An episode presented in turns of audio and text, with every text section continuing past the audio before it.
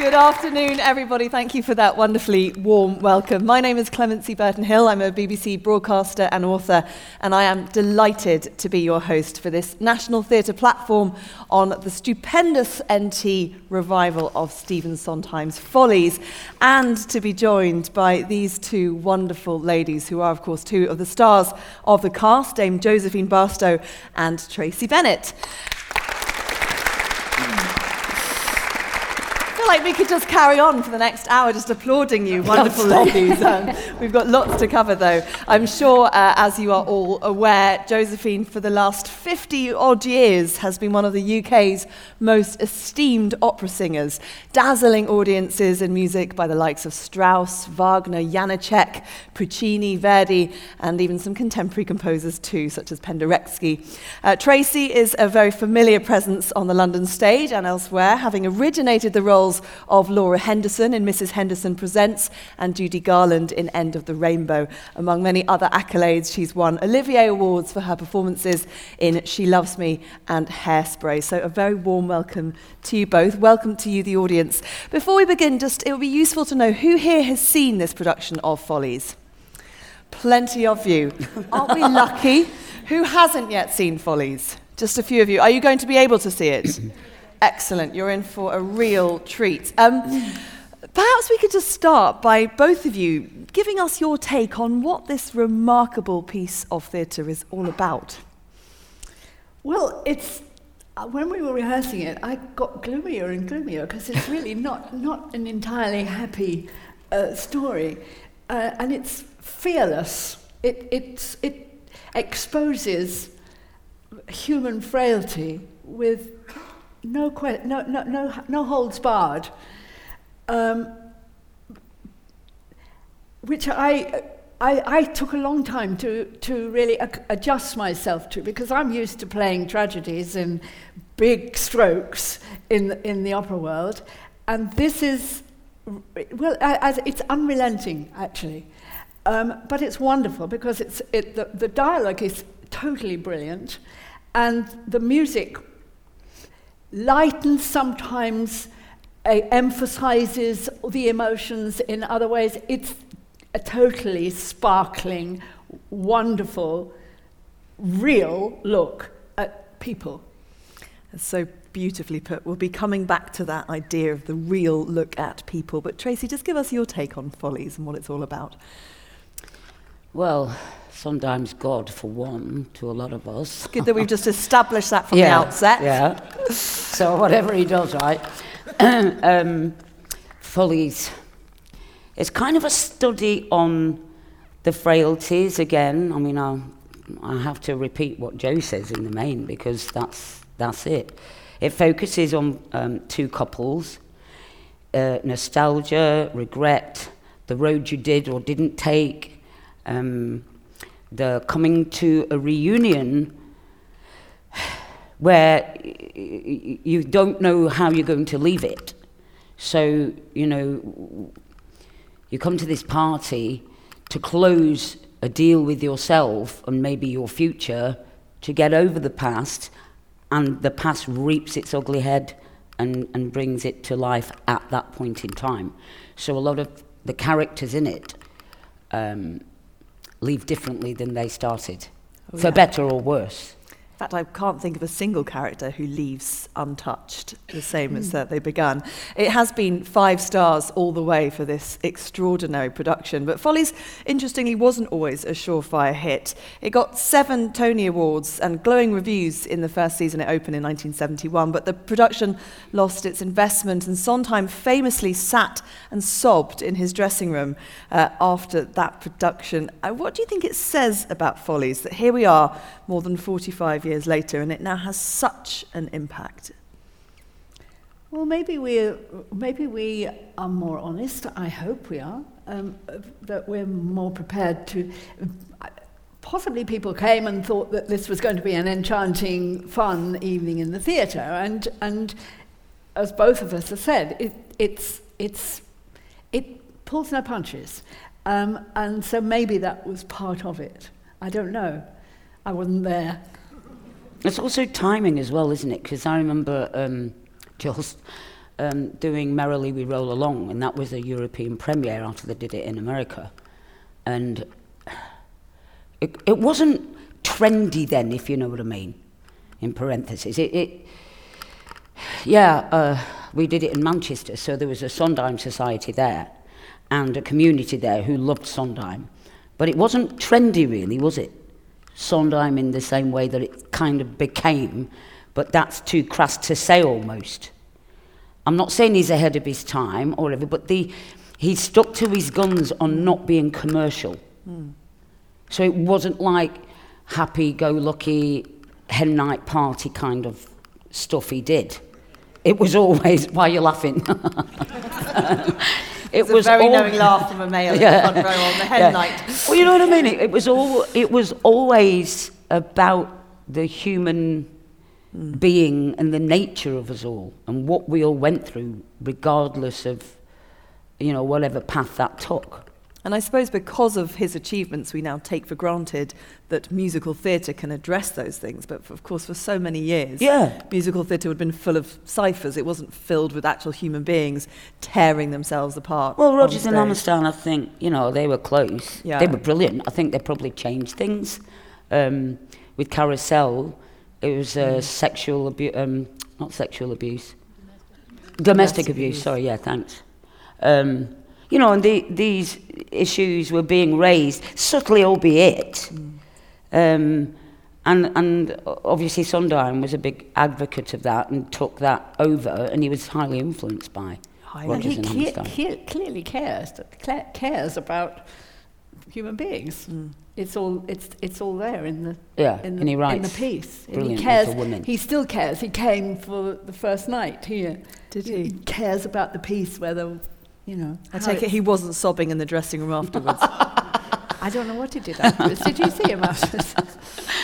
He must have been delighted. No, it's interesting you talk about Hammerstein. He, he once famously said if Oscar had been a geologist, he would have been a geologist. Such was his admiration for that man. Yeah, quite rightly. Josephine, you have, of course, sung your way around the world's leading opera house stages alongside such luminaries as Domingo and Luciano Pavarotti. Follies, though, amazingly marks your debut in the Straight Theatre. What, what did you say? What made me? Did, did it, this marks your debut, did yeah, it? Yeah, yeah, absolutely, yes. Um, uh, Worth the wait? Yes. It's, it's, it's been huge fun. I'm, I, uh, yeah, I've been, I've been singing for 53 years, wow. um, which is, uh, no, no, no, no. round of applause. I didn't, but, you know, I had never, ever, ever been on the, the straight theatre stage. And here, and this was an opportunity, and I thought, I must do it. I'd love to do that.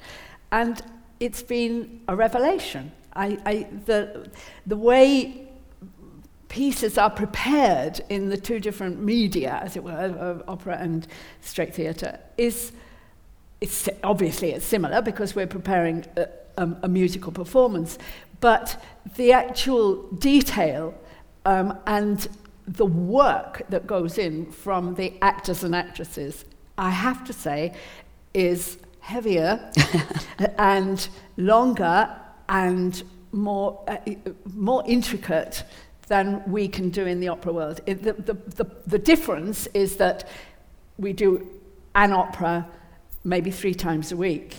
And the reason for that is that we can't physically, because singing a main role in an opera is such a huge effort, physical effort, you can't repeat that eight times a week, which people do here. But the stress of doing eight, pe- eight performances a week for people like Tracie, for the, the, the, the central four figures, I'm amazed at how they do it. Absolutely amazed. At my age, yeah. She's brilliant. And you don't She's absolutely brilliant. Shut up. she certainly is. Uh, it's uh, one of the great criticisms that's often levelled at opera singers is that they're not very good actors. That you can sort of not you, but that, that they can, as a as a general class, kind of get away with the park and barks thing. Uh, you definitely can't get away with parking and barking on the Olivier stage. No, absolutely not. No. Um, uh, but it is even actually that is a trend that is growing in, in opera. Um, I, I was very active in, at the ENO in the 1980s uh, when there was a big emphasis on performance. Um, and there's much more, perf- uh, much more emphasis on people looking like the characters and being, being young, if they're supposed to be young, etc., etc., in the opera world than, than there used to be. Uh, you used to be able to turn up, and if you could sing the notes, um, you could stand where you liked and sing them. But that, that, that period has gone, absolutely, and thank God for that. And you've worked with directors like Phyllida Lloyd and Deborah Warner on the opera stage, you know, wonderful theatrical directors in their own Yeah. right. Yes, but I loved it. Yeah. Is it fair to say that the theatre was, in fact, your first love? It's absolutely true. I, I um, in my around 15, 14, 15 years old, I used to come, we lived at Cockfosters, which is at the end of the Piccadilly line, and I used to come more than once a week, two or three times a week, to the Old Vic. I was hopelessly in love with John Neville, who was playing Hamlet, and Richard Burton, who they, th th th extraordinary things were going on, and I, I just was totally entranced by it. Um, always thought that it wasn't quite what I was going to do, and here I am doing it actually, You are. very close to the Old Vic. So Did you used to hang around the stage door? Were you a real Absolutely, groupie? yes, yeah. but I didn't dare say anything. I was one of those little girls that had, you know, st- st- keeping back, but looking. Josephine's mentioned that this was an opportunity that she obviously couldn't refuse, couldn't turn down. Tracie, how did you get to Follies? What, what does this production mean to you? Well, before I do that, may I have your permission to just say one more thing about Dame Joe? Honest to God, we used to start at 10 every day, so you'd have to be there about 20 to 10 or something, coffee, chat, blah. On the dot, 5 to 10. All day, every day, and you live, what, two and a half hours away or something? Yeah, every day, two and a half hours in. And sometimes, maybe she might not have been used till five o'clock in the afternoon. And then she'd go home another two and a half hours. So we daren't say, oh, we're tired. Not once. No, everything was fabulous. She'd be there waiting, so good for you. I feel like another round of applause might be uh, incoming. Absolutely amazing. I was uphold, I, I was absolutely determined when I came here that I, no one was going to say, "Oh well, of course that's opera." You I know what she said. That's how they behave in opera. I was going to be here all Yeah. the time. No diva in. Yeah. Is the diva thing a bit of a. Uh, i- i- does it The still diva thing exist? is- Can you get away with it anymore? No, no, no. Again, There not no- you, obviously, but. No, the, really, there are no divas.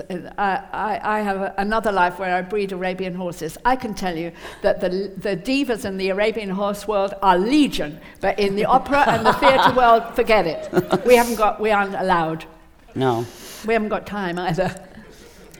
Tracie, tell us about you and Follies. How did you get here? What was the was this always going to be a delicious uh, something you couldn't possibly turn down? Did it always tempt you? Well, the truth is, um, and I'm trying to desperately think of the year. It was 87, yeah, because I auditioned for Young Sally Really? at the Shaftesbury Avenue Theatre.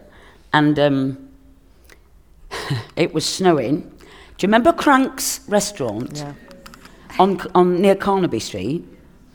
Well, I went in there for a carob juice, and I'm not vegetarian, so I ju- it was just carob, so I thought, well, I'll have that because I didn't know what it was.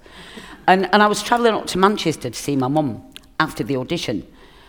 And I saw this guy coming in, and it was freezing. Snow literally outside had stuck, and it was like that. So we were all treading carefully, and I had this long coat on. And I was sitting over here, and all all the kind of clientele were nuns. They must have had a convention of nuns or something. I don't know what was going on. And I saw this guy coming in, because you observe, people watch, and he took his coat off, and that was quite long, and he put it over my suitcase. So instantly I'm shackling, and very brilliantly, he was in the queue, and he just went like this and started walking off. Right? Well, I flew over the nuns like Batman or something with this big long coat on. The nuns went flying and I grabbed him just as he went outside. You know, they say this strength comes upon you if you're in danger. And I pulled him back and he's battering me seriously. And we're scrapping away because nobody takes my Christmas presents and my passport and my contact lenses and my new dress because I'm a northerner and I've worked very hard for that. So all the Christmas presents were in there, and he's dragging me down, and he's on top of me, and he's elbowing me. My face was all over the place, and nobody helped. Of course, everybody just kept walking past like this. Blood everywhere. Finally, he wriggled out of his scarf and his coat. He went, Oh, have your bloody bag then, and ran off. So I thought, Oh, good. Hurt a bit. That was it. Meanwhile, everybody's horrified. So, cut a long story long, the police came, horrified again, and I said, I've got this audition for Sondheim. It was the final. So they had to escort me because I had to give this statement because I'd got his coat and I'd got his scarf. And it was in the side of the wings, and the policemen were loving it. Oh, we're going to an audition, you know. and they went, Miss Bennett, you might want to wipe your face a bit. And as I'm going on, I said, Why? And I turned around like that, and the whole auditorium, I think there's about 10 people auditioning, you know, Cameron and all those. And my face was like this. my earrings were ripped out, but my lips were splitting and it was getting a bit painful. Now, I'm not saying I would have got it, but I definitely didn't get it that time.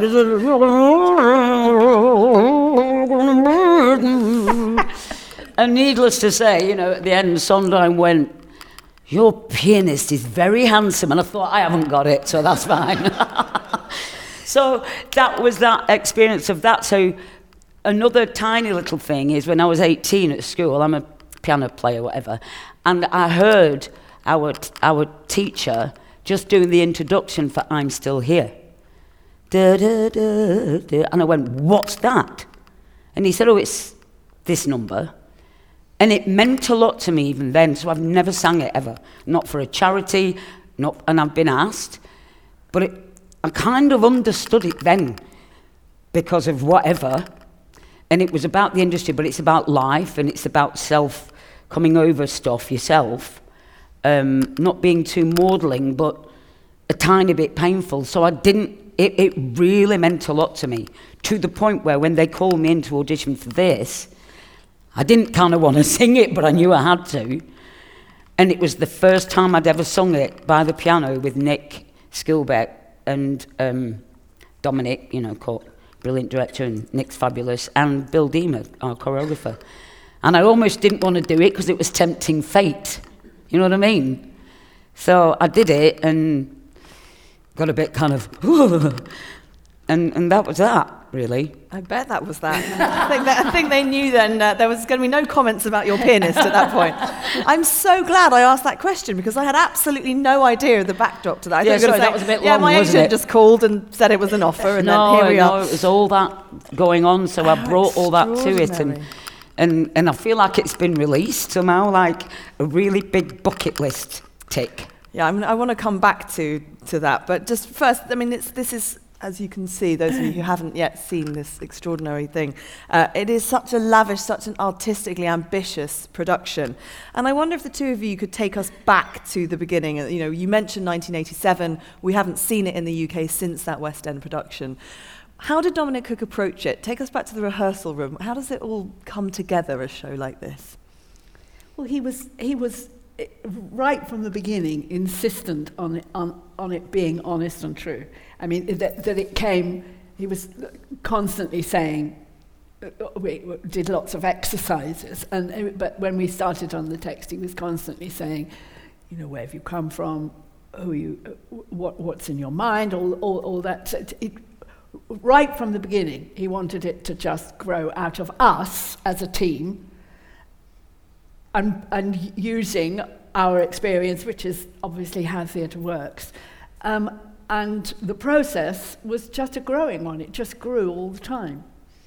He was enormously detailed, enormously careful. I think he's a wonderful director. Oh, he's amazing, and um, yeah, like you said, the backstories, and and the trust things, and throwing the ball and t- taking the baton over from each other, and and bringing energy onto every time you you did a different scene to progress the scenes forward, and very gently raising our ball game, as we all do, you know, and. When you do a backstory like that, I usually do anyway wh- when I do stuff. Um, uh, unless they they were living and and a real person, if you like. Uh, but he trusted us with that backstory, and you you you hold that dear. I mean, we've got a younger version of us, as you know. So me and wonderful little Emily Langham, you know, we had to kind of make sure that we were from the same bedroom when we were little, wherever we were from, you know, and, and what that backstory was, so that we were both on the same page. And, and she would tell me, and then I would tell her, and we'd imagine together and create together. And Dominic would, would say, You don't have to tell me, you don't have to tell anybody. Um, and so we didn't, none of us did. Mm, wow. that, that's our secret. But, but then you can maintain that, therefore. Mm um, which is important, the maintenance, how to run, just as much as it is to, to create for the first night. You know, you have to keep working on stuff and, and hold it in the reins. The show is obsessed with duality in a way. It has yeah. this preoccupation with the doubleness, and that's, of course, built into the Sondheim uh, and Goldman concept. But I just found it extraordinary that you know, we as audience members, we're witness to this grand reunion of the veteran Follies uh, showgirls in this Broadway theatre on the verge of demolition. Uh, and in the background, for those of you who haven't seen it, we always see these fabulous ostrich plumed ghosts of the younger selves. But what I found most powerful uh, was not so much the intermingling of past and present, which is a dramatic trope that we do see elsewhere, but it's the, the fact that the interactions are a two way process, that it's not just the older generation of Follies girls looking back. But it's the, your, your younger iterations looking forward as oh, well. Oh, they're all marvellous, aren't and they? And it's so yeah. moving. It's so unbelievably, well, fearless and mm. relentless, as you say. And to imagine them to look at us what we've turned into. what they've turned or, into. Or, or what, what, they've what, turned what they into. have turned into, yeah. yeah or not. It, it, it, they work harder than we do, I think. And they're. Debatable, but. Well, very you know, humble of you to say. You know, it, I'm really pleased that, that they're there. Yeah. To do that because it, it is hard.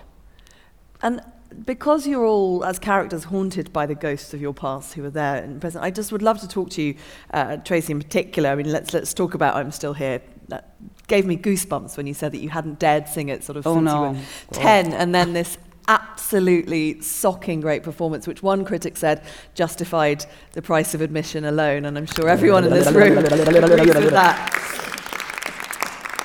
It becomes so much more than it could be than it needs to be. And you begin very anecdotally. You begin with this sort of you're sitting down, you're, you're recapitulating your career to your old colleagues. You even make this beautiful fingertip contact with one of them as you're recalling how you sang the blues.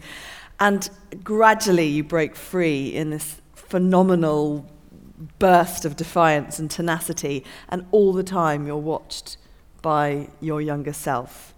And it's just a breathtaking moment of theatre. Um, cheers.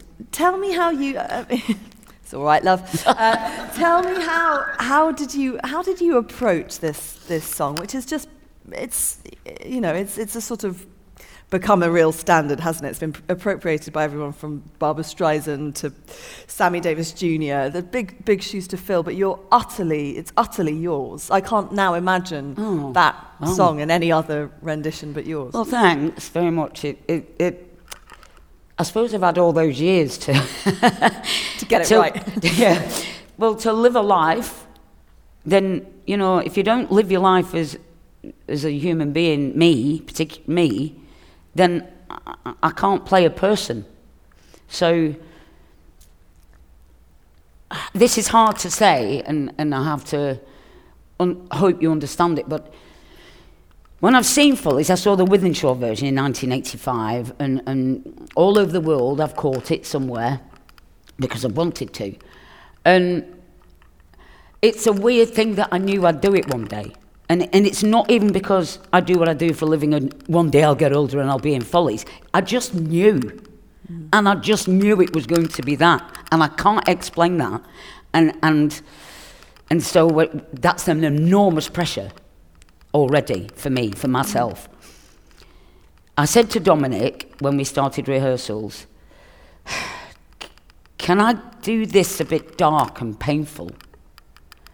And he went, How dark, how painful. and I went, Well, you've got to think of the era as well. You've got to wipe today, and it's 1971. So I always go back to the political backdrop of something. Well, a lot of actors do, and we should. So you have to think, okay, it's 1971. You got to, you got, it's Nixon. You know, you you've got to do all that, and okay, where's she born, and and, and what she must have been through. And she was, she was a folly girl. She was picked from the chorus to be a, a movie star. What does that mean? Who are her contemporaries? Did you know, same era when Judy Garland died at 69, they must have had the same, you know, dress sense. And, and Joan, it was written about Joan Crawford's career, allegedly, said Sondheim somewhere. I hope that's right, because, I mean, you read things and you don't know, do you? So, so this was on my mind. So I said to him, she must have had a lot of people going against her, put her in a certain position, or treating her well and then not treating her so well, which is in the song. Mm-hmm. But it's not just Carlotta, it must have been a lot of people, and it still is. So I felt a bit rightly or wrongly responsible to, to, to, to mean that mm. uh, as best I could. I mean, I'm still working on it. Every now and again, I'm like, you know, I, I me and Dominic talked about the moves and, and, and, and what it meant to her without being self pitying or self indulgent. And, that, and that's kind of tr- tricky line to do. So it's the most terrifying thing every night. And it's after the tap dance as well, so I can't recover hardly. I'm still going. And I'm at the back going, good times and mum times, I was in the morning, my dear, I'm still here. And you're, you know, it's non sequiturs half the time. And it, it, it it's, oh, sorry. and so it's really making me disciplined more than I've ever been. It, it's easier to be on stage fully for two and a half hours, full on, doing a massive role than it is to do that. Mm. And I, again, I can't work out if I'm making it under pressure because of all these people doing it. And yes, it's triumphant and happy and bit angry and a bit this, but I've always felt it was darker. And, and it's harder to get over. And, and if she's a bit dolly, if you know what I mean, what did that mean? You fight it. Uh, Willy Russell, the playwright, right? He's a friend of mine, and ages ago he said, he said something nice whereby, like, I might have been a good Shirley Valentine, but I was too young. And, and educating Rita, I actually did. But he said, it, it's funny, Tracie, because you, you won't get natural sympathy because you are a bit dolly. And I didn't know what he meant. Do you know what that means? No? Right. So, so if, if, if you kind of all movie starred up, the sympathy is not the same mm. because in history you're meant to be a winner if you're, and I've done research about, you know, classrooms. I used to get chalk thrown at me because I had a bit of a personality. But, but the beautiful, pretty ones, it's like they also did a, a criminal thing. They had 10 criminals, 10 criminals. They, they face changed all these with plastic surgery and they never did a criminal act again, whereas these all did. You know what I'm trying to say? So if you're a bit like Dolly, you don't get sympathy. Mm. I don't know if Willy's right with that, but it's always stuck in my mind. Maybe Carlotta had to battle a bit more because you, maybe Elizabeth Taylor did, maybe, maybe they all did, back, you know, against their looks. And this I can only imagine because clearly I'm not a movie star. To be taken seriously. To be taken seriously. Seriously because you look like everything came to you easily. Mm. Well, that's what Willy must have meant, I think. Yeah. Uh, and so I had to think about all that as well. So you sit there analysing at home, and you might overload yourself. So then you have to kind of simplify it, and that's what the director's for, and, and whoever you're working with is for, to, to push yourself as much as you can to make sense of something, and then, and then try and enjoy it. Have you got to a point where you do enjoy it? No. Well, you've got eight performances this week alone to get through, and then uh, till the no, 3rd of January. I, I, do enjoy it. No, you, you, know, you do it for the audience, not for yourself, and, and I hope that they get some semblance of all that from it. I think I speak on behalf of all of the Follies audiences when I say we're getting a lot out of it, so thank you. Oh, thanks. Josephine, we get so much out of your wonderful performance as well. Tell us about Heidi Schiller. She's this sort of glorious throwback to old Vienna. What drew you, apart from the fact that you wanted to, to be in the theatre, what drew you to this part and to her in particular?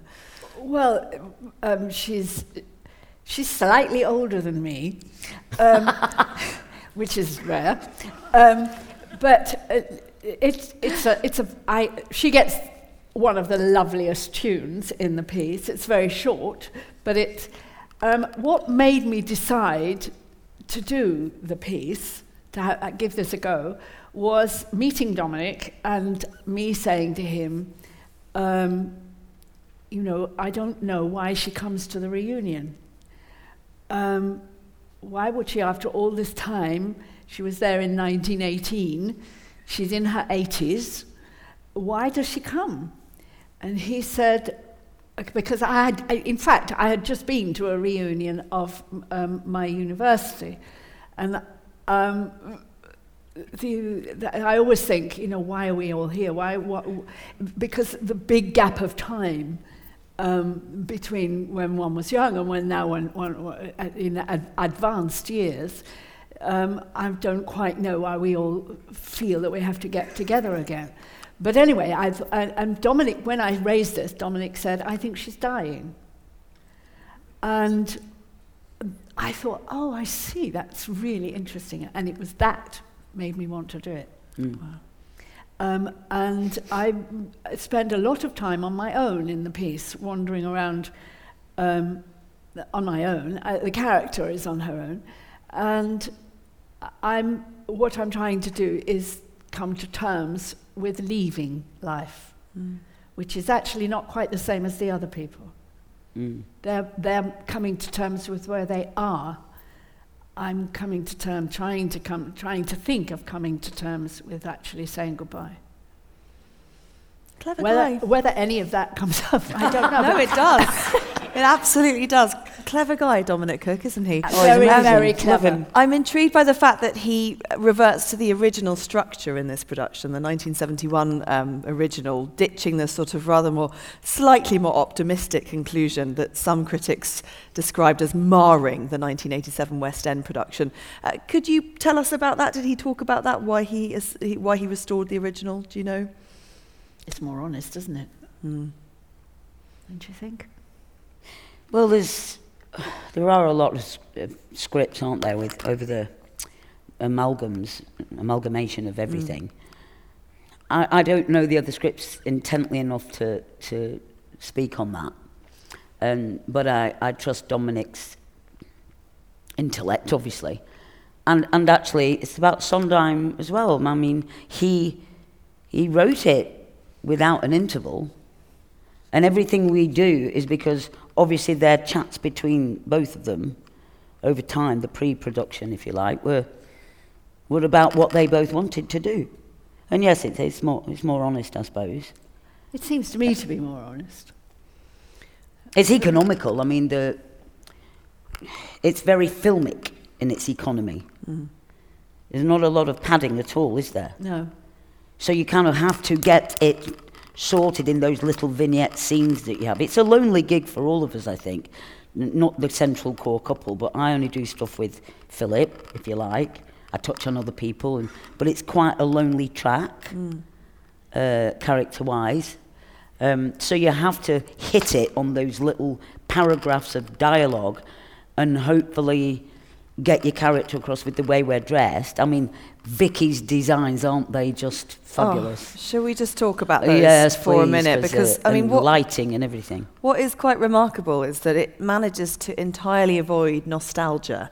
You know, it's pastiche rich, it's this paean to old Broadway, to the vanished glamour of the Ziegfeld Follies era, and it's so subtle. At no point does it kind of, well, you said it's not self-indulgent, it's not nostalgic, it's sort of, it manages to hit this, I was going to say sweet spot, I suppose I mean bittersweet spot, because it is Well, there's kind of some nostalgia, though, isn't it's there? at nostalgia, but it's not it never cloying. it's sort of yeah, it, it's very yeah. clever the way, and and I and I found uh, so the, the, the in in its entirety as a production, the designs and the choreography we can talk about in a moment. But I mean, what, what's it like to, to be in this stage, in this production. I mean, it's, it's a marvellous thing, isn't it? It's wonderful. It's a hard theatre to work actually because, I mean, you know, the old techniques come along and, and you kind of have to swoop around.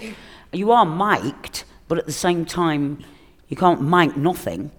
So you have to project and, and do diction stuff, but you, you, you learn, like any, this is not necessarily thrust, Sheffield's a thrust. So all, all the, th- you know, you have to horseshoe thrust when you're talking in Sheffield and, or do diagonals and stuff. That's the technical bit.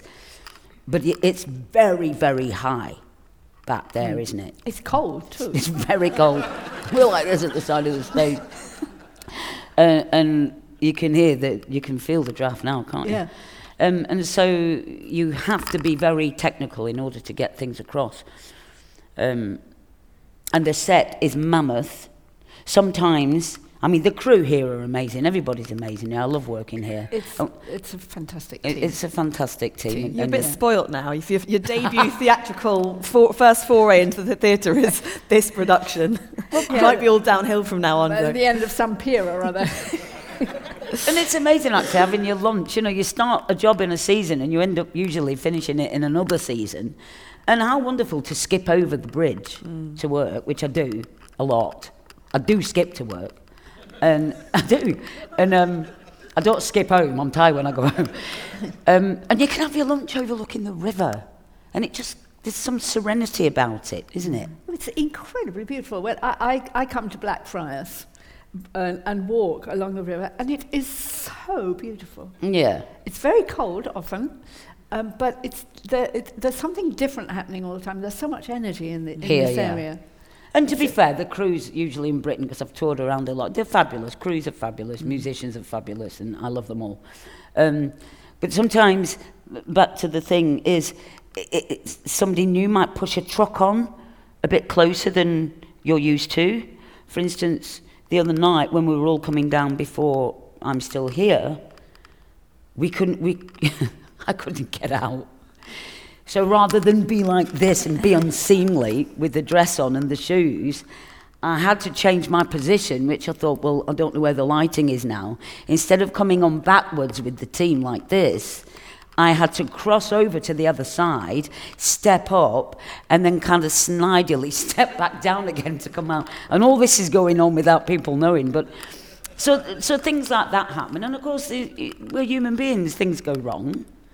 Um, I feel like that could almost be a tagline to the piece. We're human beings, things go wrong. um, I, I have to say, you talked about it being a lonely production in some ways for you. Uh, it, I can't remember the last time I sat in a theatre with so many people and felt this collective ache about what it is to be human. And one critic said, above all, the show connects at a powerful level. You understand what Sondheim is saying, why it matters. Through an arcane framework, he gets to the heart of the hauntings that stalk us all as life goes by. Coulda, shoulda, oughta. The people we once were or could have been, the roads travelled, the turnings missed. And if ever there were a reminder of why theatre matters, of why what you do matters, that connection with your fellow human beings. I mean, again, I feel in a rather mushy way, and I apologise, very hormonal at the moment. Um, maybe, you know, I just feel this immense gratitude because for me it's an intensely empathetic show that doesn't sugarcoat anything. No. And the loneliness that you felt, and I went with a friend who's having rather difficulties in her married life, and she just clutched me at one point and said, I can't believe you brought me to this. but thank you. And I thought, yeah, that's it, isn't there? I mean, could you talk about the kind of emotional heart of this piece? It must be eviscerating to do night after night. I guess And yet redemptive, sorry? and yet redemptive at the same time. Yeah, well, the, the, the theatre is about cathartic, cathartic being a, having a cathartic experience, isn't it? And and it certainly releases. Um, uh, the people that I've seen after the performance, many of them have been in tears for quite a substantial length of the time, which I didn't expect at all. But um, and and we have a, a similar release, I think. I mean, I'm, I'm, I only play a really small role, but you've already spoken, Tracie, about the release that it's given you.